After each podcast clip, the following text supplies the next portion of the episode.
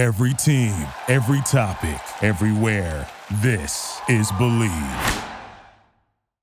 Hello, everyone, and welcome to Revolution Recap. The Revs are coming off of a successful week, uh, f- getting four points against Atlanta United and the New York Red Bulls. The Revs took a point against Atlanta last Wednesday in a 1 1 draw uh, off of a late penalty kick by Teal Bunbury. And then they had another great comeback win, a 2 1 victory over the Red Bulls on Saturday. Goals from Diego Fagundez and again Teal Bunbury, who had himself a great week. Really, really great week overall for the Revolution. I'm Greg Johnstone, filling in for Sean Donahue, who is, who is still on vacation this week. But I'm being joined today by Brian O'Connell. And uh, Brian, we'll go in chronological order here. We'll, we'll go into the Atlanta game first, and then we'll talk the game against the New York Red Bulls on Saturday. But what was your big takeaway from the Atlanta game last Wednesday? I would say my biggest takeaway from that Atlanta game was that the Revs were extremely fortunate that luck was on their side. Maybe maybe not so much luck, but Atlanta's finishing was on their was on the Revs side, and the fact that they got an all-world performance from Matt Turner. Matt Turner, I thought was exceptional in that game. Really to keep it to one nothing for that long, and to uh, and to allow Bill Bunbury to to score from the spot. So you know that was my biggest takeaway. To get a point from that game against the first place against the first place team in the East was massive, massive for them, especially considering it was a midweek game and Atlanta came into that game on basically ten days rest. So you know, say what you will about that, the performance, the way it looked, it wasn't a, a beautiful game played by really the Revs, um, you know, for their part. But the fact that they were able to manage a point out of that game was was huge. Yeah, and, and I agree. You know, I, I think in the standings page, they should take one point out of the Revolution column and give it to Matt Turner. Just have Matt Turner at the bottom with one point. Uh, I mean, he, he was phenomenal the other day. Uh, as you say, kept him in that game, put it within striking distance. A lot of people will kind of point at that late penalty as I don't want to say lucky, but you know, anytime you get a late penalty at the at the dying breaths of the game in a game you've been outplayed, it feels kind of I don't want to say cheap taking away one point, but you need a great goalkeeper to kind of keep you in that match and to face the one of the toughest teams in the MLS uh, and to really hold them off as long as did. You have to give a lot of credit to Matt Turner. A lot of those chances were one-on-one chances either, so or one-on-one chances too. So it wasn't a great game for the back line. I'd say. I, I think we've for the past three years we've been talking about the Revolution backline and giving up chances, and um, you know the the fact that they only conceded once in that game is a miracle. So uh, I agree with everything you just said. My takeaway too is that they still have a lot of work to do. I think it's really good to see a team like Atlanta come into Foxborough and playing this elite, elite competition. Uh, I think it kind of shows where the Revolution stand, and I think you know we talk about them as a playoff team, but I, I think when they get to playoff time, it's going to be really, really difficult to face the top tier teams. You look at the stat sheet: Atlanta 50-50 possession. Uh, shot they outshot the Revs 12 to 9 obviously created a lot more chances it's really interesting to see a team like Atlanta play on the road in New England it kind of I don't want to necessarily say humble the Revolution but you know it's been an up and down year for the Revolution I, I think it's really interesting to see as a measuring stick where they compare to some of the top teams and I think now after seeing this game I think we have a good idea of where the Revolution stand uh, kind of as a middle of the pack to I might say below middle of the pack team when you face a top tier team like Atlanta. And uh, I, I, think they still have some work to do. I'm really interested to see what they do in the summer window to uh, strive to be a top team because just by the way the Revolution seem to carry themselves, I think they want to be one of the top tier teams, and they're just not there yet. Yeah, I think um, I think I think you mentioned it. I think you said it perfectly. I think I think the win, Wednesday's game was was the the measuring stick kind of game for the Revs as far as where they're at. And of course, like you know, they they certainly have room for improvement, especially in the back line. I think my only, I think my biggest gripe about that game was the fact that the you know the offense really couldn't get really much anything, much of anything going, especially at home. And I think that's something that I think needs to kind of be looked upon by the coaching staff is the fact that I just don't think that they were. That I think they struggled to get in rhythm for much of that game. And I mean, mind you, um, it's hard to it's hard to assert your offense when the other team's offense is that much better and the focus is probably a little bit more on defending at home than you would normally when you face uh, a team that's not as not as stacked as Atlanta on offense. But um, I think it was uh, I think it was the kind of it was the kind of performance that kind of showed that the Revs, you know, despite some of the some of the uh, some of the lapses that they showed, you know, still have what it takes. I mean, if it, if it means that you need your goalkeeper to come up big, then so be it. And that's that's exactly what Matt Turner did. So um, I think if you had asked any Revolution supporter before that game if they would have taken a point, if they would have been okay with a point at that from that game, every, I think you'd see a lot of hands raised from that because of the fact that they were able to limit a team like Atlanta to just basically one goal and get a point out of it. kind of show that you know they're they, they can compete with those kinds of teams.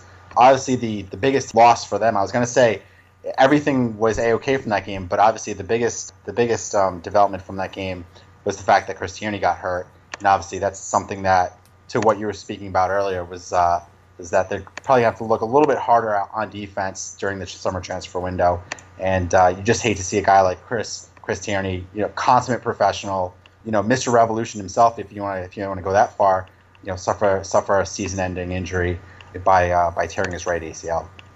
Yeah, and, and we'll get into Chris Tierney's injury a little bit more at the end of the show, but I agree. I think that at least in terms of the Atlanta game too, I, I was very interested to see because I know Somi has been kind of I don't want to say relegated to the bench, but he, he hasn't been starting as much. Uh, he he was starting every single game and then had slowly slowly I don't want to say been phased out, but he's been rotating in and out with Tierney and you know Tierney in the Columbus game they didn't score, but we talked about how involved he was in the offense, uh, how he was really the only person that was able to deliver some crosses uh, throughout the game, and you you know we were seeing Tierney get more and more minutes as the season went on. I was really excited to kind of see how they used him. I think they saw him as a weapon, kind of in the left back spot, and I think now they're going to have to rely on uh, Somi and Dielna, uh, which again we'll talk about when we get to the Red Bulls game. But I, I, think that does kind of leave them with a bit of a hole, and it gives them one less option at probably their weakest position. We talked last week about how they needed to improve the fullback position, so it, it really is a kind of a double edged sword where you're losing a guy that means a lot to the team, someone who's exhibits a lot of leadership in the locker room, who's been with the Revolution for a long time, is a fan favorite. It's really kind of heartbreaking just in general. And then on top of that, from a strategic standpoint, um, it makes a weak spot a lot weaker on the field. So, you know, it, it, didn't end up killing them on Wednesday. They were still able to salvage a point. But yeah, the, the Chris Tierney injury was a, in my mind, it's it's a bit of a backbreaker for the Revolution team. I do I do think it's the kind of home game that you will take a point from, though. I think if you're gonna take if you're gonna be okay with taking one point from a home game, that's the kind of game you want to take. A midweek game against the best team in the conference after just flying back from Vancouver, three thousand miles away, um, and that that game itself was probably one of the more taxing games the Revs have played. Not only for the fact that you had to travel, but also the, the pace of that game. I think just left left a lot of room for tired bodies going to that Wednesday game. So I think I think if you're going to say, you know, if you could take one point from one home game, which one would it be? And I think a lot of people would point to, to Wednesday Wednesday night's game at Atlanta, which you know, considering the circumstances, you know, probably couldn't have, could only have turned out a little bit better had the Revs not obviously conceded and taken three points. But even that might might have been a little too optimistic considering the circumstances. So. Um, like you said, we both we both predicted losses. I think a lot of people weren't confident about the Revs going into that game, um, but the fact that they were able to take a point, even though it was at home, I think uh, you know, considering the circumstances, was, has to be looked at as a positive. Yeah, and, and, and not just that, but you didn't get your best performance. I mean, obviously, mm. I say you use it as a measuring stick, but you took a point and you did not get your best performance from players. Right. They didn't look very threatening. Their defense looked all over the place. Uh, Fagundez had a 56 pass percentage. Pania had a 63% pass percentage. They, just offensively, they looked kind of all out of sync. And, you know, they again, I don't want to say they got bailed out from a late penalty, but to take a point, I would call them lucky. And overall, I, I, think I would have liked to have seen a better showing. But you're right; they came back from Vancouver. It was short rest. Atlanta was on uh, long rest. Um, so there, there were a lot of factors in that game. And at the end of the day, leaving with one point, I think everyone in New England is satisfied with that result, even if we're not totally on Atlanta's level yet, and if you know we, we're unable to uh, beat some of the tougher teams in the uh, in the MLS at home. Yeah, and I think uh, it's funny because it, it's I guess I guess the word ironic isn't appropriate, but I think it's interesting that of all the games in which the Revs actually, in recent games at least, that the Revs actually do get a penalty, it's that one, and it's the game that they needed to get a penalty in order to get a point. Because I mean, we've seen Brian Wright get hacked down uh, a couple times in recent weeks. We've seen we saw uh, Nemeth get you know cut down yesterday. Uh, yesterday. So um, you know, for all the talk about how you know the Revs aren't how you know about all the inconsistencies inconsistencies with the VAR. Um, you know that that penalty it was an immediate one. Uh, didn't you know didn't need VAR to kind of confirm it. It was given right on the spot. Um, you know, I guess I guess sometimes you know it's better to be lucky than good in certain situations. And that time they, they certainly got the luck on their side, or you know what what have you. You know what they, they earned it so to speak after uh, after uh, not getting penalties in, in weeks previous and, and on Saturday. And the one other thing I want to touch on in Atlanta is the actual goal from Atlanta, where Atlanta gets the ball at midfield, runs the ball down the wing, and there's kind of a low cross right across goal. And, and it seems like the Revolution defenders kind of hesitate to clear the ball. No one goes and attacks it, uh, and Martinez comes in and just smashes it home. I know you're a big advocate for sticking with one back line and, and communication, but um, I, I, in a way, I kind of feel like once the Revolution kind of sort these things out, a lot of their goals they're conceding off of really kind of simple mistakes, communication mistakes, and, and, part of me feels well once these communication problems are over, once they kind of have more chemistry and they're able to kind of clear out mental gaps like that, they're going to be a much more solid team. But week after week, I'm kind of losing hope in that. Do you think that the rotation of center backs and the defensive four, the defensive pairings, do you think with all that rotation that might be a bad thing for the Revolution? I mean, it, it could hurt some teams. I I personally think that it rotation in the sense that if you're giving guys like like if, if this is a true meritocracy where you have people really giving the minutes to the guys who you know work their butts off in training, then I don't have a problem with it on the whole because it seems like it's not. You know, you do have the kind of telltale signs of how how the Revs concede goals. Like it's you know it's the simple things like that you know that where they seem to get burned, or you have a moment like a, a, a momentary lapse where you know a, a player like Claude, Claude Dielna or like Andrew Farrell is too far upfield, and then all of a sudden, boom, they get they get killed in the counter. You know those goals happen to like all teams, and I think it's I think it's something that you know if you really want to see this, if you really want to see improvement on the back line, I do think you have to let that back line gel a little bit. Um, because I don't think there's anyone on the team that's far from you know being a terrible player. I guess is the best way I could put it. Mm-hmm. Um, you know, obviously the team that they have right now is you know the team that they that are the players that they have right now, the players that they can work with, and if they you know subsequently find better players, better defenders during the summer window, um, then by all means make those changes. But I think you know I think I'm okay with with with rotations here and there if it means that you're getting guys who are coming to the back line sharper because they're working they're working their tails off in training. So um, I'm okay with it right now. Um, I'm okay with with Friedel doing that.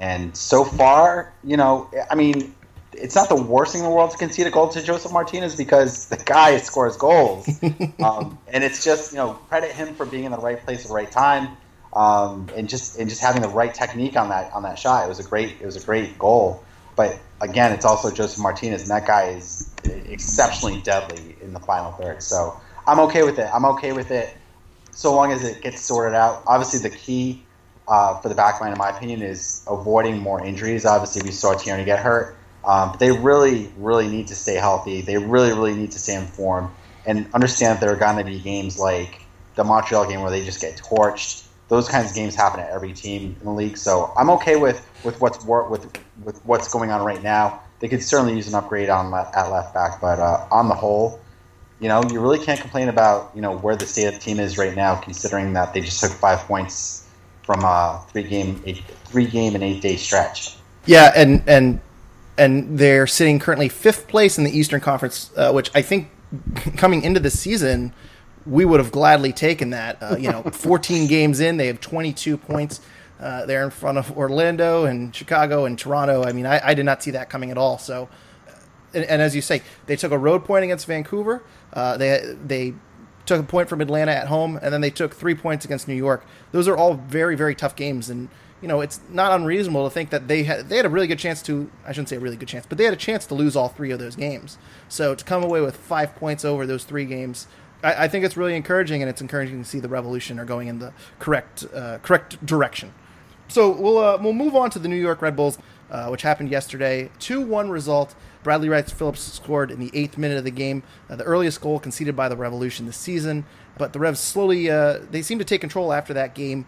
Uh, Diego Fagundez had a great volley, uh, I think right before half. I think it was in stoppage time of the first half. Uh, and then Teal Bunbury got the game winner late in the game from a great pass from Cristian Penilla. A really, really good team win overall. I, I can't really complain about many of the team performances yesterday. Brian, what, what was your takeaway from last night's win against the New York Red Bulls? You know, I, it's kind of cliche, but I think it's their really never their never quit spirit. I mean, I, I, think that's the most evident thing that I've seen from this team on the whole this year is the fact that this team really doesn't quit. And I think yesterday was was a definitive kind of was was a statement of that because it was the first time they had ever conceded early.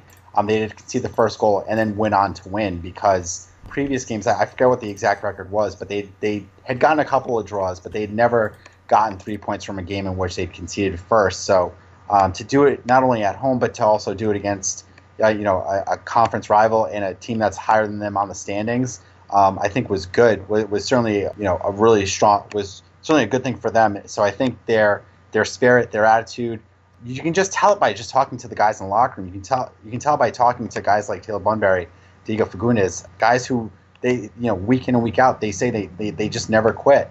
Whether they win, lose, or draw, it's just you know the, the, the fight and ambition, even in the latter stages, just never ends. So I I think it's a credit to Friedel, and I think we saw that especially come out in Saturday's game where where you know you get that goal right before the half. Wow, that's just it's just a massive goal. If you're gonna come back, if you're gonna get the equalizer, you do it right before halftime where it's really a gut punch and um, and it's to, to the to the Red Bulls and it really kind of sets the tone going into the second half to get that goal right before the half. So you weren't really sure. It was kind of an ugly game. You weren't really sure whether you know whether the Revs had another goal in them. I think the overall passing percentage in yesterday's game uh, between the two teams is hovering around 60%, which is terrible. So the fact that the Revolution were able to get a goal despite their, in spite of their form, and in spite of their the fact that they that neither team could really connect on their passes, I think was huge. And I think, like I said, it kind of speaks to their uh, never say die uh, mentality. Yeah, and I agree with that. Um, I think we've kind of noted throughout the season that when they get down a goal, that doesn't necessarily mean that they're out of the game. They they seem to be in games more. I think a, game last year where they concede really, really early, you kind of have that feeling of, oh, here we go again. But the Revs seem to kind of be motivated and, and take over that game from that point on.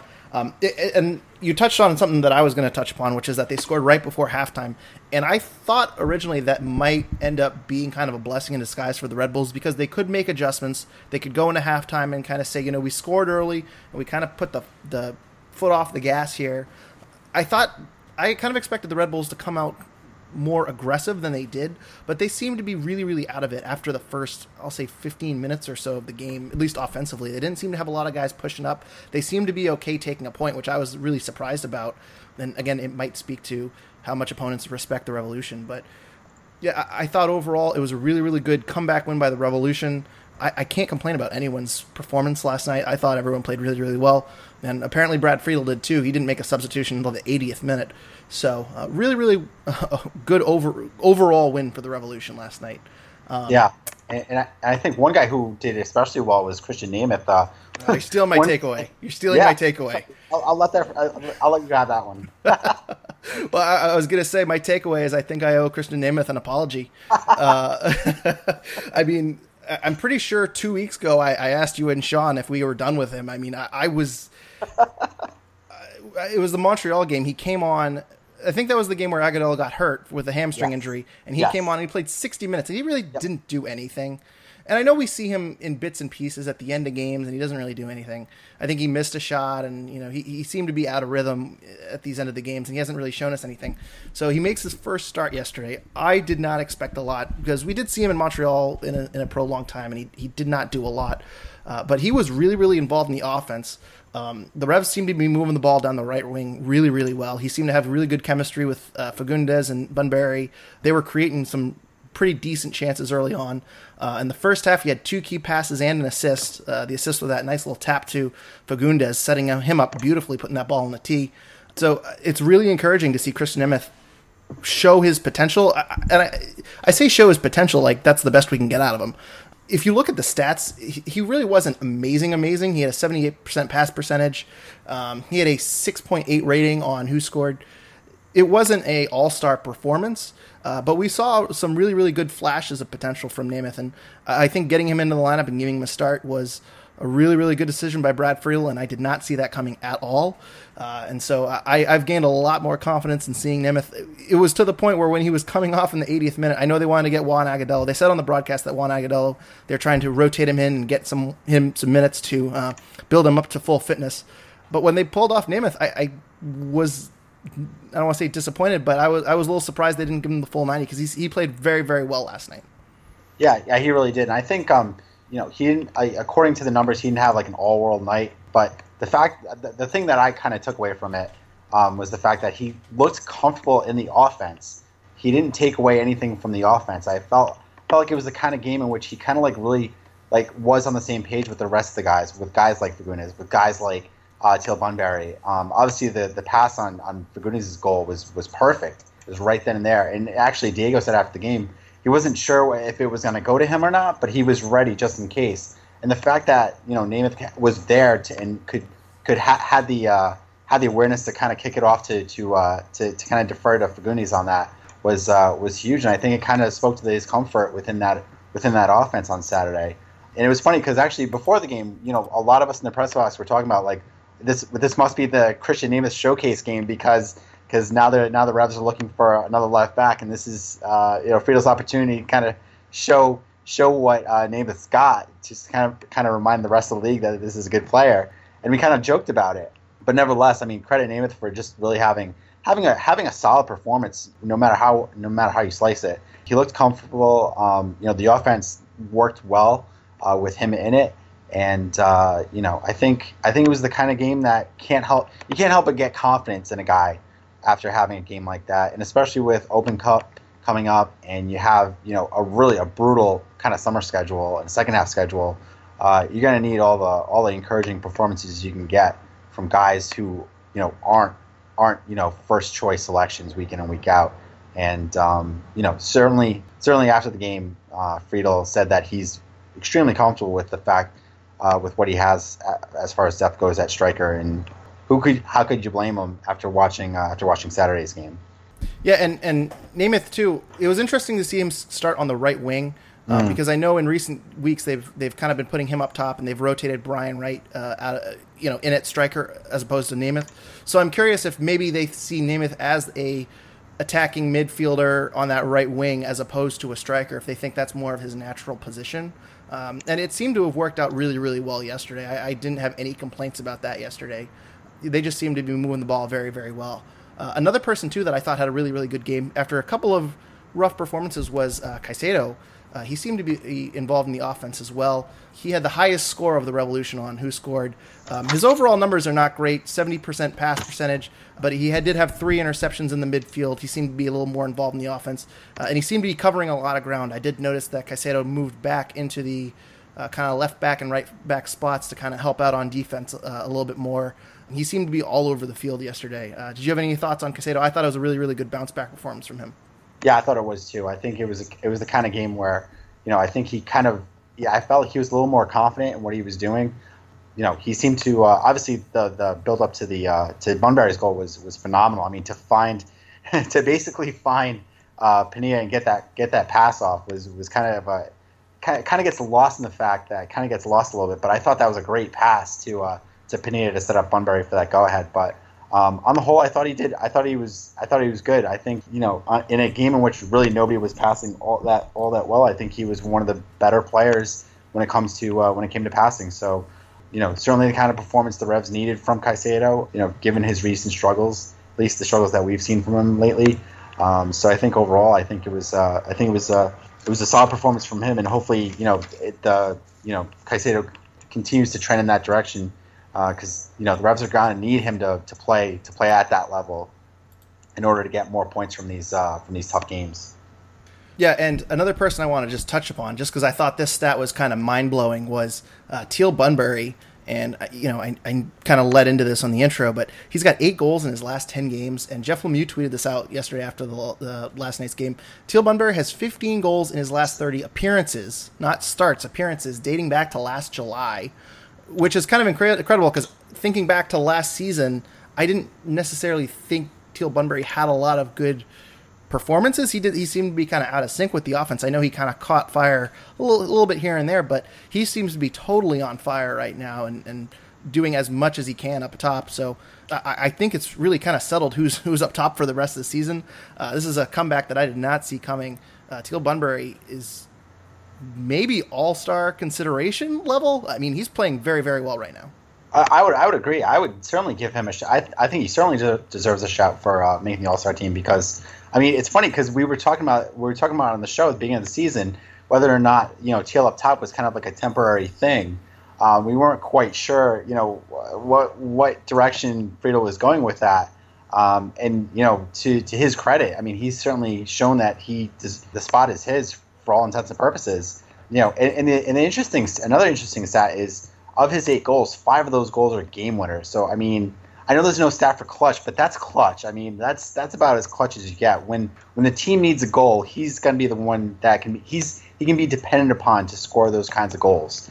You know, and I think uh, you know, I just think it's a credit to to his work ethic, and I think it's uh, I think it's indicative of the fact that he is the kind of player that um, that you can rely on, which is which is massive because there were so many times last year where you'd get, like you said, there was there was a lot of inconsistency among the players, especially in the offense last year, that you just you really didn't know what you're going to get week to week. And you know you can go even further than just Teal. You can even go to Diego. You can go to Kelyn Rowe. You really didn't know what you're going to get from guys like that. And I think we're just seeing more consistent performances from the guys from the front four, from the guys like like Cristian Penilla, from Diego Fagundez, from Teal Bunbury.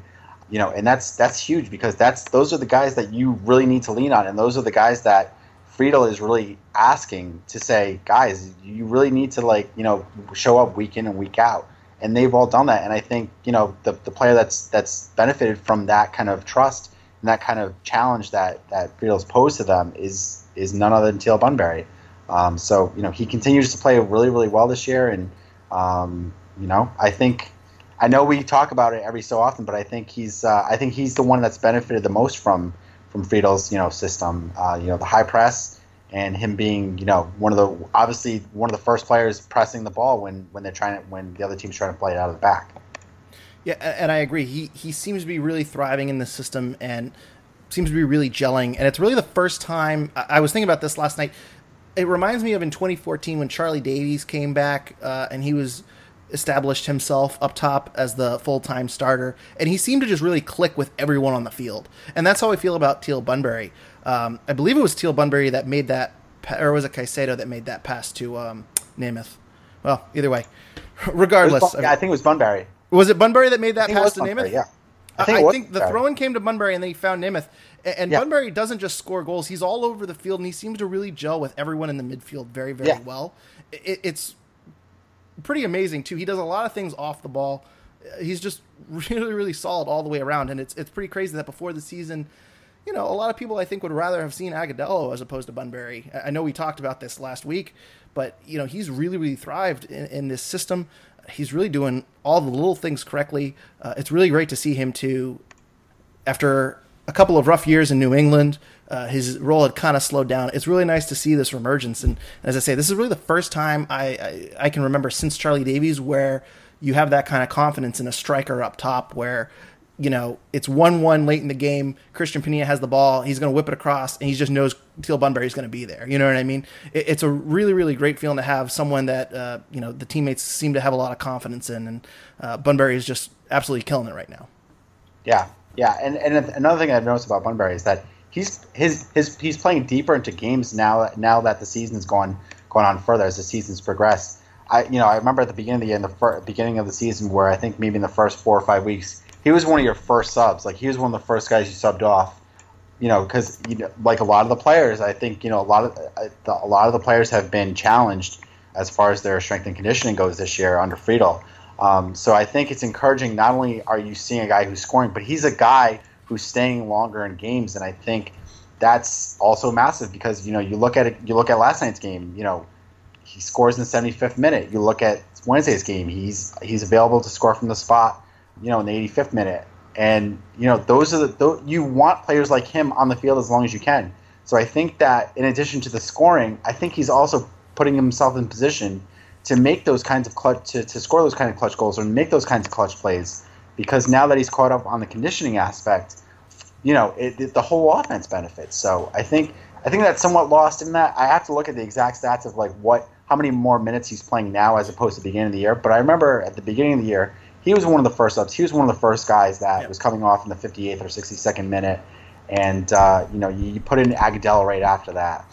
Yeah, and I got you covered on the stats here. So he's played eight. Ah. Con- he's got eight consecutive games of 82 minutes or more. There you go. He, he and and the 82 minute stat he had. Uh, he was substituted in the 82nd minute against Toronto.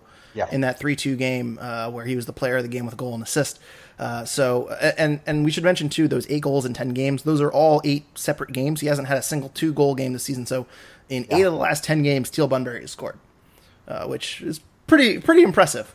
Uh, but yeah, he's uh, seven of the last eight games. He's played 89 minutes or more. He was subbed off in the Vancouver game with one, one minute to go.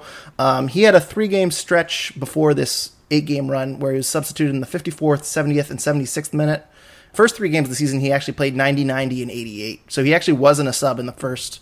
I guess he was a sub for one of the games, but the Philadelphia Union game, they were down a man, uh, so they needed him to play up top. He went from the wing to the top. Really, to your point, the last eight games have been the it's really been the fir- the first eight game stretch where they haven't had any rotation up top, and Bunbury has kind of secured that position. So I'll yeah. kind of reword it that way. But yeah, he he's been really really solid all the way around. It's it's him and Matt Turner, just really no no competition in those spots at all. Oh yeah, and two biggest stories, two two easily two biggest stories of the rest of the season so far. Two biggest stories. I mean, nobody knew what you were going to get from Matt Turner. Um, and really, the expectations weren't that high for Teal Bunbury, a guy who certainly had the quality, has so, has shown the quality and has you know made national team appearances. Um, but obviously, two very different stories, but two important developments for the Rev season so far this year. Completely, completely unexpected from both, um, and both players. Absolutely the keys to the to the Revs early season success so far. If I remember correctly, too, when Minnesota, when, when Minnesota came into the league, Minnesota and Atlanta came into the league, and there was the expansion draft. Femi Hollinger-Janzen was drafted by Minnesota, and if I remember correctly, there was some debate on Twitter whether or not the Revs should have protected Femi and left Teal Bunbury exposed. And Teal Bunbury most certainly would have been picked up by Minnesota or Atlanta. So, in hindsight, it's kind of interesting to see. No, the Revs got Femi back, of course. They traded Bobby Shuttleworth to Minnesota for Femi, but it is kind of interesting to see in hindsight you know that's how far down Teal Bunbury was, where people didn't think he was worth the 250k in salary or whatever he, he's at making right now um, for a roster spot, and here he is now, uh, potential All Star. It's really really great to see uh, coming from him. One one more person I want to touch upon from last night's game, just because he got the start. He's talking talking about kind of the opposite of Teal Bunbury, where he's consistently up top. This person's been in and out. Uh, Kelyn Rowe had a, a spot start yesterday. Uh, his first start in a while. I don't have the stats up right now, but what do you think of his performance, and do you think he might have earned another start over the next week? I think he's certainly earned another another start. I think he was pretty good in that game. I mean, he wasn't exceptional, but again, as as we talked about earlier, like nobody was really exceptional in yesterday's game as far as the passing goes. But you know what? He had that early shot. I think he had that early shot on on on um, not Robles, uh, Ryan Meara, where you know that was that was a heck of a shot from from that kind of angle. And I think I think it still shows that he can. He still has a lot to offer within the within the uh, you know within Friedel's system. I mean, that said, I don't I don't know if he's going to be a weekend. I don't know if his spot in the lineup is as secure as you know, say Teal Bunbury's or anyone else or Cristian Penilla's. But um, it's always good to see a guy like him still still you know show some flashes of what he's capable of, and I think he did last night. Certainly with the Open Cup on tap, he's going to get more. He's going to get more opportunities to kind of show Friedel what, what he can do, you know, with more minutes. Because I think if I if I remember correctly, I think he scored six or seven goals in Open Cup competition all time. I remember there was a point in his career where he was just you know give him the start and he's going to score. So I think uh, I think the Open Cup is actually going to be a good showcase for him. I think it's timely for him because he's a guy that can certainly stand to like who can certainly stand to get some more minutes, uh, regardless of what, regardless of the competition, regardless of you know whether it's league or Open Cup tournament uh, competition. I think he's a guy who's who seems primed to kind of show Friedel what he's capable of when playing 90 minutes. Yeah, and, and I thought I, I agree with you. I think we're going to see him in the Open Cup match. I think that's going to be a really really good spot for him to play against a team like Louisville I think yesterday's lineup was really, really interesting because it seemed to be very offensive heavy. Uh, I think the Revs wanted to control the game, and, and they seem to have executed their game plan really well. And I think Kelyn Rowe and, and Caicedo made a really, really good pairing in the midfield. I thought Caicedo played really, really well, kind of being that uh, irritator on defense, where he was able to, to you know jam up some passes uh, and really help out on defense. And Rowe was also that extra body that was able to get upfield and really make a, a difference. Um, played 84 minutes uh, yesterday, probably his best performance of the season outside of uh, the game against Montreal, where he had two assists. and, and, really he might not have come off in the 84th minute. He came off uh, for Zahibo, but he he had just received a yellow card, and it seemed like the Revs didn't want to risk him running around with a yellow card when they had Zahibo uh, and Caldwell available on the bench. But overall, really really good game. Uh, he, he, also had three interceptions yesterday, so he, he showed a little bit of defensive prowess uh, yesterday too. I, I, would like to see him get more and more involved. I, I, know there's a bit of a there's a really really good depth uh, in the midfield. It's it's a really good problem for the Revolution to have. Uh, but I think with someone like Kelyn Rowe's skill set, it's still kind of crazy to me that you know this is the first game of the season where he got more than 80 minutes. Um, his longest performance, other than that, was against Colorado Rapids, where he played 70 minutes. So it, it's really, really good to see him getting a spot and a spot start and showing what he can do. Uh, I'd compare it to, to Nemeth too, where you know uh, Nemeth kind of had his struggle all season, uh, and he, he got to show what he could do, and he reminded us all, especially me, uh, that he, he's actually pretty good. So uh, I was really encouraged by Rowe's performance. I, I, hope he gets to start a little bit more uh, when they want to go offensive heavy in the future because I, I think the lineup yesterday worked out really, really well. Yeah, yeah, I think it was, um, and I think um, Friedel had mentioned that it was the kind of lineup that he wanted to go with against the Red Bulls. Um, obviously, tactical, tactically it worked because the Red Bulls really, really struggled on offense, and I think the, the inclusion of Rowe, when you, when you have the partnership of Rowe and Caicedo, I think that had a lot to do with the fact that the uh, that the that the Red Bulls weren't really able to get into any kind of uh, consistent rhythm. So, um, you know, there'll be more matchups like that. There'll, there'll be more instances, I think, in which Friedel will look at the opposition and say, okay, well, I want to go, I want to go small in, uh, in the midfield and central pairing, and uh, you know, use use guys like Caicedo and and and Rowe rather than going with Zahibo you know, using that using that to the Revs' advantage in, in certain in certain matchups, like like against the Red Bulls. Um, so you know, I think, like I said earlier, I think it's going to be. I think these are the kinds of games that can, that Rowe can show, um, similar to Nemeth, uh, where those two guys can show Friedel, you know, what they're capable of, and really kind of you know give give uh, Friedel more confidence in using them as the season progresses. Because as we all know, injuries in injuries in MLS they, they just happen. We saw that with Tierney there. I mean, there's no there's there's no team that escapes the injury bug uh, in MLS, especially with the grind that the Revs you know have to face. You know, in the second half of the year, where they're looking at a lot of a lot of road games. You know, by all means, I mean these these are the kinds of games that only can only instill more confidence in in Friedel and you know rotating guys in and out, especially given the fact that they that they are so focused on using high press. You're gonna need you're gonna need pretty much every guy on the roster to make contributions, and and I think uh, Nemeth and Rowe certainly did that last night. And speaking of rotation and kind of also on injuries and, and ever using everyone available, Claude Dielna made his first start at left back on the season. I believe you can correct me if this is wrong. You would know better than me. I believe this is the first time the Revolution have used him at left back. Uh, I'm not 100% certain on that. I didn't check, but I can't remember him playing left back. So this was our first taste of him, or at least it was my first taste of Claude Dielna at left back he was very very involved. You can't you can't say that. Uh, he led the team in touches uh, and passes. He also took five of the eight corners for the Revolution and had a really really pretty, pretty decent free kick. He unleashed a rocket uh, right on Ryan Meara's left side. It was uh, pushed away, but uh, I mean he, he, certainly has a leg. Um, so I, I, personally am really really in favor of this move. I think it might burn you on a, on a team that plays wide because Claude Dielna doesn't have a ton of speed. He might get beat uh, down that right wing if you know some someone who's can really really uh, move can probably just get right around him. If, if, someone has like a Brandon Bye, for example, on, on, the opposing side, they'll be able to just dance around Claude, Claude Dielna. Uh, but I think yesterday in a game like uh, against the Red Bulls, where you're kind of more focused about uh, defending up the middle, uh, I thought Claude Dielna played really, really, really well. Uh, I really like having him out on the field because I think he does give you a lot on free kicks. Uh, I, I, really approved of his overall performance. Was not amazing, but I think Claude Dielna likes pushing up the field, and I think using him as a left back might be able to, to let him do stuff like that. So, uh, what do you think of Claude's performance last night?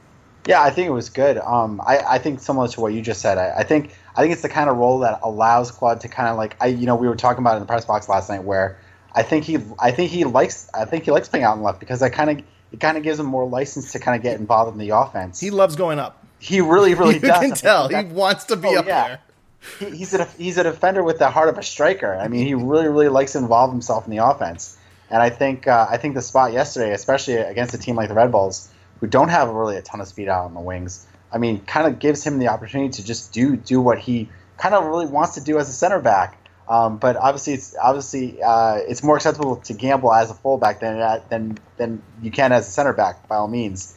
So I think uh, I think yesterday was the kind of game where you kind of you know you kind of look at the match and you say, okay, well this is this is a game where it's not going to absolutely kill us to put him at um, left back. So um, by no means would would would it be smart to play him at left back in a game like we saw at Vancouver last week.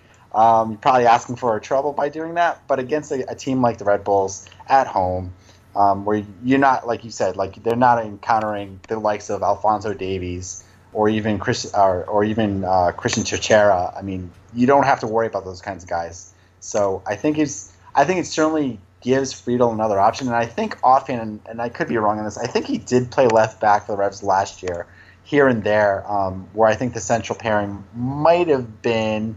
Uh, this really stumping, it's stumping me right now, but I think the central pairing might have involved uh, Delamea and Benjamin Angoua. And I think there were some some times where I think uh, where I think Diallo did play left backs, but um, nevertheless, I think it just gives you. I think it certainly gives Friedel a lot more flexibility, especially in light of the fact that Tierney's out for the rest of the year, and certainly gives uh, you know the Revs a little more. I think it gives them a little more life at, on the left because I think I think there are times in which we've seen Somi. He wants to get involved, but you know he he he doesn't always play with the kind of confidence that you know for better or worse Dielna has. Um, so I think it certainly helped the certainly helped the offensive cause, and I think it won't be the last time we see him at left back this season. Yeah, and I, I also want to note too that goal wasn't even. Uh, you know, there really wasn't anyone at, at, fault for the goal either. It was it came from the left side. It was a, a cross, uh, but it looked like Kelyn Rowe had him had the guy marked, and he kind of backed off because the guy was running behind him, and he wanted to secure that left side. Uh, and the cross kind of came in for Bradley Wright, Wright Phillips, who was being guarded by Andrew Farrell, which was, you know, for an aerial ball, not not the not the best matchup the Revs want. Uh, so I, I thought Claude really did a good job at left back yesterday, and you know him at midfield. I, I, think he had a long cross from midfield where he just served it right in the box, and his leg is so strong. He, he can, you know, any any anytime he has the ball, if he has the ball in space to cross the ball, uh, I mean, he could swing it into the box. You, you know, he, he's such a he, he, can be a versatile threat on offense uh, if the Revs can use him that way. And I think by putting him at left back, um, I, I, think that's just a match made in heaven. With that being said, I think we both touched upon this. I think they'll use Somi and Dielna based on the matchup. I think that's the plan going forward at left back. Um, there might be also a day where Anibaba or Delamea might need a rest and they move Dielna into center back and they put Somi out at left back too. Um, so I kind of expect to see a lot of rotation. I mean, that's kind of Brad Friedel's thing. Um, do you, are you thinking the same same wavelength where you think we're going to kind of see a mix of uh, Somi and Dielna at left back depending on the matchup?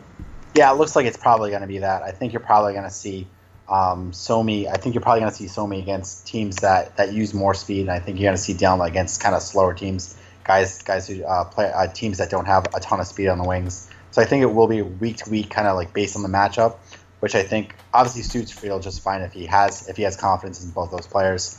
Um, so yeah, I think I think we'll definitely see more rotation. It might also be interesting to see, depending upon how far the Revs get into Open Cup, you know, maybe what other options we haven't seen maybe before. Because I feel like although it seems like the Revs seem committed based upon Friedel's comments to really taking the tournament seriously, I think it will be interesting to see that what what if any kind of experimentation um, Friedel uses for those games especially in the earlier stages, because you know I think both of us have seen enough Open Cup games where we kind of see some interesting positioning, whether it's Donnie Smith at center back or whether it's you know Steve Neumann as your holding midfielder. Um, there's always room for experimentation in those early round games, um, and who knows, maybe maybe Friedel has something up his sleeve for Wednesday's game at Louisville. Yeah, and I, I agree. We, we, I think we talked a few weeks ago too about maybe playing uh, Somi up at kind of left wing uh, I, would kind of want to see him kind of as an attacking uh, midfielder because I think he'd be able to use his speed and uh, he might get more chances to cross, and that, that might be a position better suited for him. But but I think with the Chris Tierney injury, I, I think it'd be good to get him some reps at left back and get him more accustomed accustomed uh, with the Revolution uh, to kind of gel with that back line and such. So um, th- that also kind of leads to our another question, uh, Brian. I gave you some homework because you know it's really easy for us to just say, oh, they need to get a left back, they need to get a right back. Uh, so, um, and you kind of foreshadowed this. Uh, you mentioned this a sec- this guy a second ago. I, I want to think of someone the Revolution can acquire, kind of an idea uh, for who, who ideally we, we might want the Revolution to go after, a realistic uh, kind of player, maybe an MLS or internationally, instead of just being the guys that say, oh, Revs, go out and get someone who perfectly fits your system. Um, so I, I think you kind of foreshadowed it. The Revs need to bring back Donnie Smith. I think that's perfect. I I mean, so we, you want to just skip over this segment? I mean, we're pretty much done. Or do you have someone else in mind? I actually do have someone in mind. I mean, although, although let's be honest, uh, Donnie Smith isn't the worst option I think you could find out there. I mean, if you're looking for depth, he's not the he's not the worst. I mean, he's familiar with the system. He's going to give you speed, and you know, I don't without going too too far, without getting jumping too too far onto the Donnie Smith bandwagon, if that still exists. Um, he did show some flashes a couple years ago when he was given an opportunity to get some get some uh, minutes before Copa America. I think it was in 2016, uh, and then he got hurt, and then that was the last we really ever saw of him. But nevertheless, um, you know, if, if we're not going to go with the Donnie Smith route, I do I do think the Revs should maybe kind of consider bringing in Seth Sinovic, a guy that obviously a lot of Revs fans are familiar with. You know, uh, he's still out in uh, Sporting Kansas City.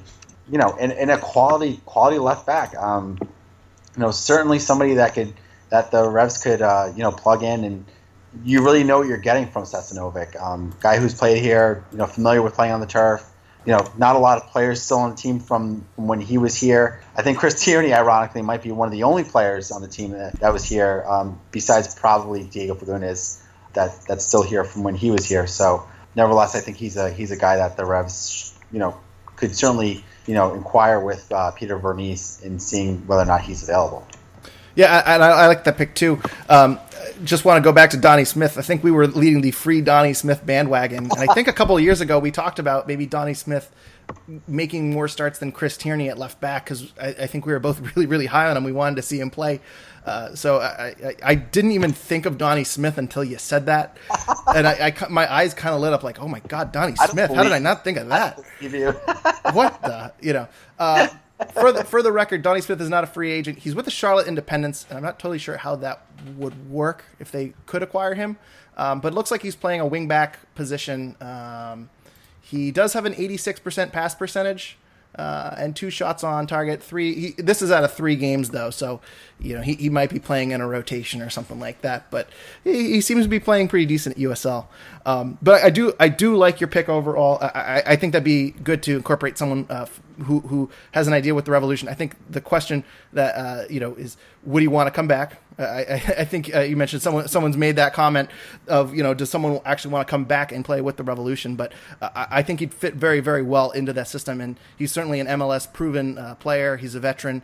Um, my idea, I, I, had a different idea, another MLS veteran, but I was looking at the MLS standings. I was trying to think of who, who's kind of in sell mode, uh, and and one name that kind of stood out to me is uh, in San Jose, Shea Salinas, who you know, former left winger, kind of an attacking midfielder, left midfielder. He's he's been moved back to the left back spot, and that's where he started most of this season. Um, he's got the starting left back job with I'll say mixed results.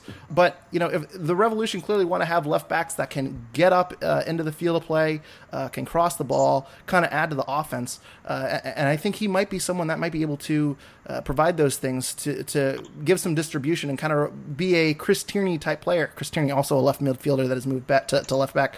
Um, I, am not sure what he would give you defensively, uh, but I, I, think he is someone that could come in and, and add to that rotation uh, and be a good alternative for Somi. And, and as I say, I, he, he, seems to model a Chris Tierney type, uh, in my opinion, where he might be able to give you the things that you wanted from Chris Tierney, so you're not able to, to lose much uh, on that end. So the other na- name too that I wanted to throw out there, although I don't think this is uh, a good fit, but DaMarcus Beasley is still in, still playing in Houston, so uh, you know, Houston, I think, is also going to be in sell mode over the summer transfer window, but I, I don't see that being as good of a fit uh, for New England. So, I think you said I think you summed up perfectly. He's still playing. I was going. I was going through like the bad teams in the MLS, and I go, "Oh yeah, DaMarcus Beasley's still here. Oh, that's cool. He's still playing. Yeah, that's great. I remember, I remember DaMarcus. That's great. Uh, I mean, I guess we play Houston once a year, so I guess I don't pay. Uh, and did he? I, I, uh, maybe he didn't play in the last game against the Revolution, but I, I I don't know why I thought he was retired, but he was still there. So I was like, oh, hey, you know what? Maybe we'll bring in DaMarcus. He's got name value. Yep. You know, he's a U.S. international. There you go. And you know what the best part about it? He's still playing. He's still playing, still there. oh boy, I I sure hope. anyway, moving on. Before we before we insult any other U.S. international legends here. moving on. So the Revs' next game is uh, at uh, at Louisville City. Uh, it's the U- first round. Well, it's not the first round of the U.S. Open Cup, but it's their first U.S. Open Cup matchup. It actually is not going to be as easy of a matchup as people think. I think going up against the USL side, you think, well, you know, they're an MLS team. You should be facing a, a, weaker team. But uh, Louisville City won the USL last season, and they've gotten off to a pretty hot start this year. Uh, they are seven two and one. They're in second place behind FC Cincinnati, but they're only one point behind, and they have two games in hand. So I, haven't done the math out, but I assume that they lead in points per game uh, in the Eastern Conference. Um, so, so very clearly, they're they're a strong team overall. And we saw last year FC Cincinnati went, I believe, to the Final Four in the U.S. Open Cup. Uh, they certainly knocked out a number of MLS teams. So Louisville is not a team to take lightly. Um, I'm not going to pretend to do predictions and act like I'm an expert on Louisville City or I know what lineup that they're playing. But uh, Brian, what are your thoughts on? And it's a shame Sean is not here because I know Sean is uh, 100% in the camp of play your starters, take the U.S. Open Cup seriously. Um, but what are your thoughts on what the Revs should do? Uh, are, are, you a play your starters, go as far as you can, treat this very, very seriously? Or are you a play your reserves and backups, see what your young guys can do, and if you lose, you kind of shrug your shoulders and call it a day? Yeah, I think the Revs have to take it seriously. Um, and I think something that uh, Friedel mentioned in his post post game press conference yesterday was that you never really want to, want to get in the habit of losing, so to speak. Uh, you want to keep the players in the habit of winning, and I think um, you know if, if he's going to stand by that statement, I think we're going to see the Revs. I think we're going to see Friedel take this tournament seriously, uh, which I think is a good thing because I, I, I happen to agree. I happen to agree that you know while some coaches look at the tournament as an opportunity to get you know their younger players, their reserves, more minutes. I think you do have to take it seriously, but obviously within reason. You don't want to burn guys like you want to burn guys out like your Cristian Penilla is, like your Diego Fagundez is. You don't want to get Teal Bunbury hurt in those kinds of games. You don't want them to get tired in those games. But at the same time, you still want them to be involved in those games. You want them to play those games because you want to take the tournament seriously. You know, and if you know Friedel, if, if Friedel's a man of his word, I think we're going to see, I think we're going to see a lot of uh, a lot of the same guys from Saturday's game in that game back in the lineup. Um, so I do think, obviously, you'll have to watch the minutes, uh, and I'm sure the coaching staff will do that. But I think, you know, if if Friedel is trying to institute a new culture where you know you have accountability, you have guys who are earning their minutes, um, then I think you have you you have to take this tournament seriously, and I think you will. I agree with a lot of what you said, but at the same time, I think the Revolution have so much depth uh, that I think you could put a second side out there and, and give them significant minutes.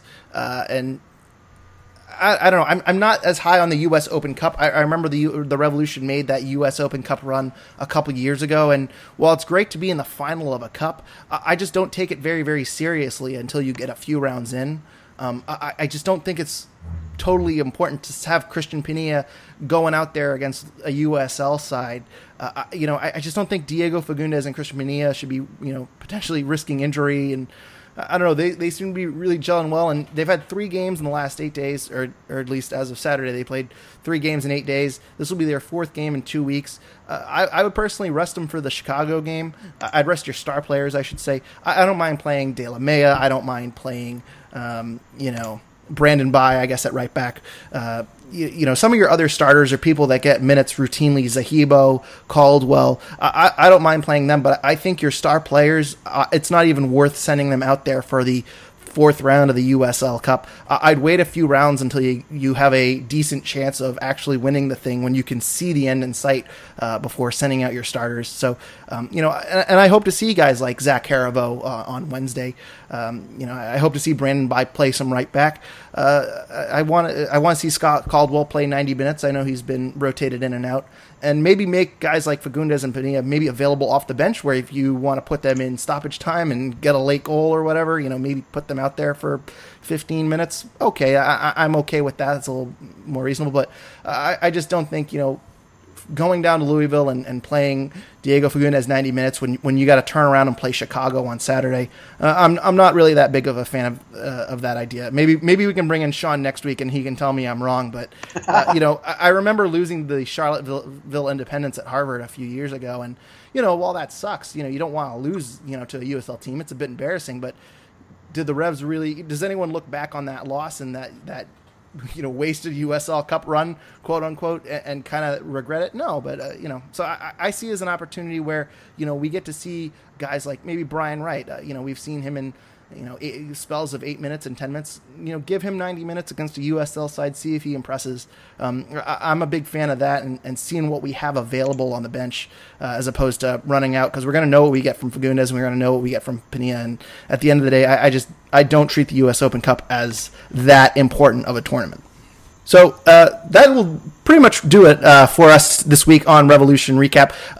Unless you want to give a, we have Chicago next Saturday. Did you want to throw out a prediction? I haven't personally have not looked that far ahead, so I cannot give an educated guess. But uh, Brian, you want to throw out a prediction for next Saturday's yeah, game? I'll throw out a prediction. Um, I think you know the Revs. The Revs. It's it's always a tough game in Chicago, um, regardless of how well Chicago is doing. It's you know Bridgeview uh, Toyota Park is never an easy place for the team to play you know, given where Chicago is in standings, I know they were able to pull pull off a two one win over San Jose yesterday. Um, but I, I think the Revs get a draw out of it. I think I think it's going to be one one. Um, and I think it's going to be a game in which uh, I think it's going to be a game in which the Revs are really obviously going to have their hands full with a guy like Bastian Schweinsteiger, you know, and I, I think it's going to be a game that I think will have might have a lot of the a lot of the same things we saw in the Atlanta game, um, but I think this time around I think the Revs will be a little bit more prepared. I know that the Open Cup game kind of like throws a little bit of a wild card into it as far as how how strong or how um you know how fit guys are going to be going into that game. Um, but I do I still like the Revs' chance in that game, so I'll I'll stick with the one one prediction.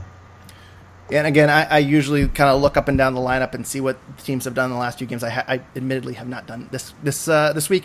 Uh, I was more prepped on uh, Louisville uh, than Chicago, uh, but so I'll, throw out a two-one Revs victory. Chicago really has not impressed from what I, I know of them. Uh, their home record is three four and one. They they just aren't clicking like they did last year. I don't, I don't see them as that dangerous, um, which is a bit surprising. I, I kind of pictured them as being a playoff team this year.